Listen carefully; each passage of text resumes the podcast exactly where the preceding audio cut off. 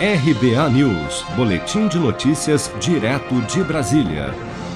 Em visita oficial à Itália para a reunião do G20, o presidente Jair Bolsonaro disse a jornalistas nesta segunda-feira que os aumentos frequentes dos combustíveis no Brasil se devem a leis antigas e à corrupção de governos anteriores e que o ideal seria privatizar a Petrobras, mas admitiu que isso não é fácil.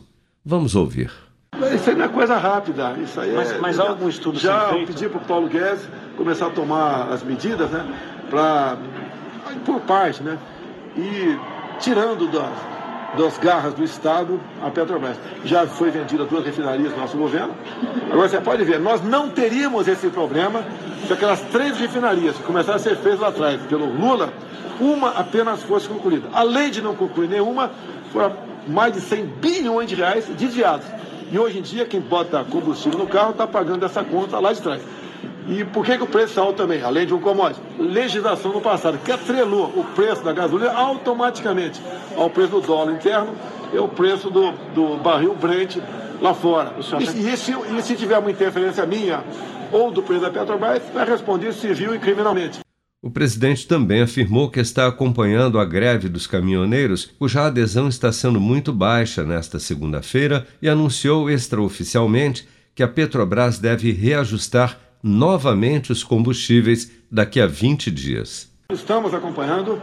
Agora, uma notícia que dou para vocês, eu tenho pressa. A Petrobras já anuncia, eu sei extraoficialmente, novo reajuste daqui a uns 20 dias. Isso não pode acontecer.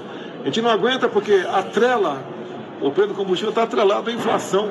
E você falou em inflação, você perde o poder aquisitivo. E a população não está com o salário né, é, preservado ao longo dos últimos anos. Ah, os mais pobres sofrem. Então, o que eu quero da Petrobras? Eu não quero. Eu não quero que, no tocante aos, aos, a, ah, aos rendimentos que a Petrobras dá para o governo federal, não me interessa em recursos. Tenho conversado com o Paulo Guedes, está na equipe, pode conversar com ele agora também.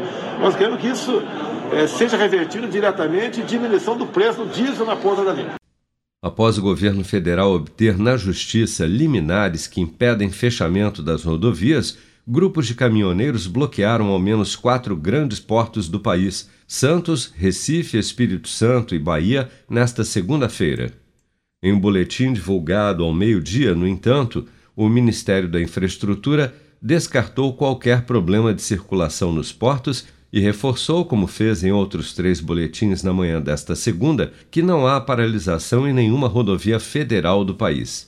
O governo federal conseguiu, durante o fim de semana, 29 liminares na Justiça que proibiam o bloqueio das rodovias e estabeleciam multas aos caminhoneiros que descumprissem a decisão.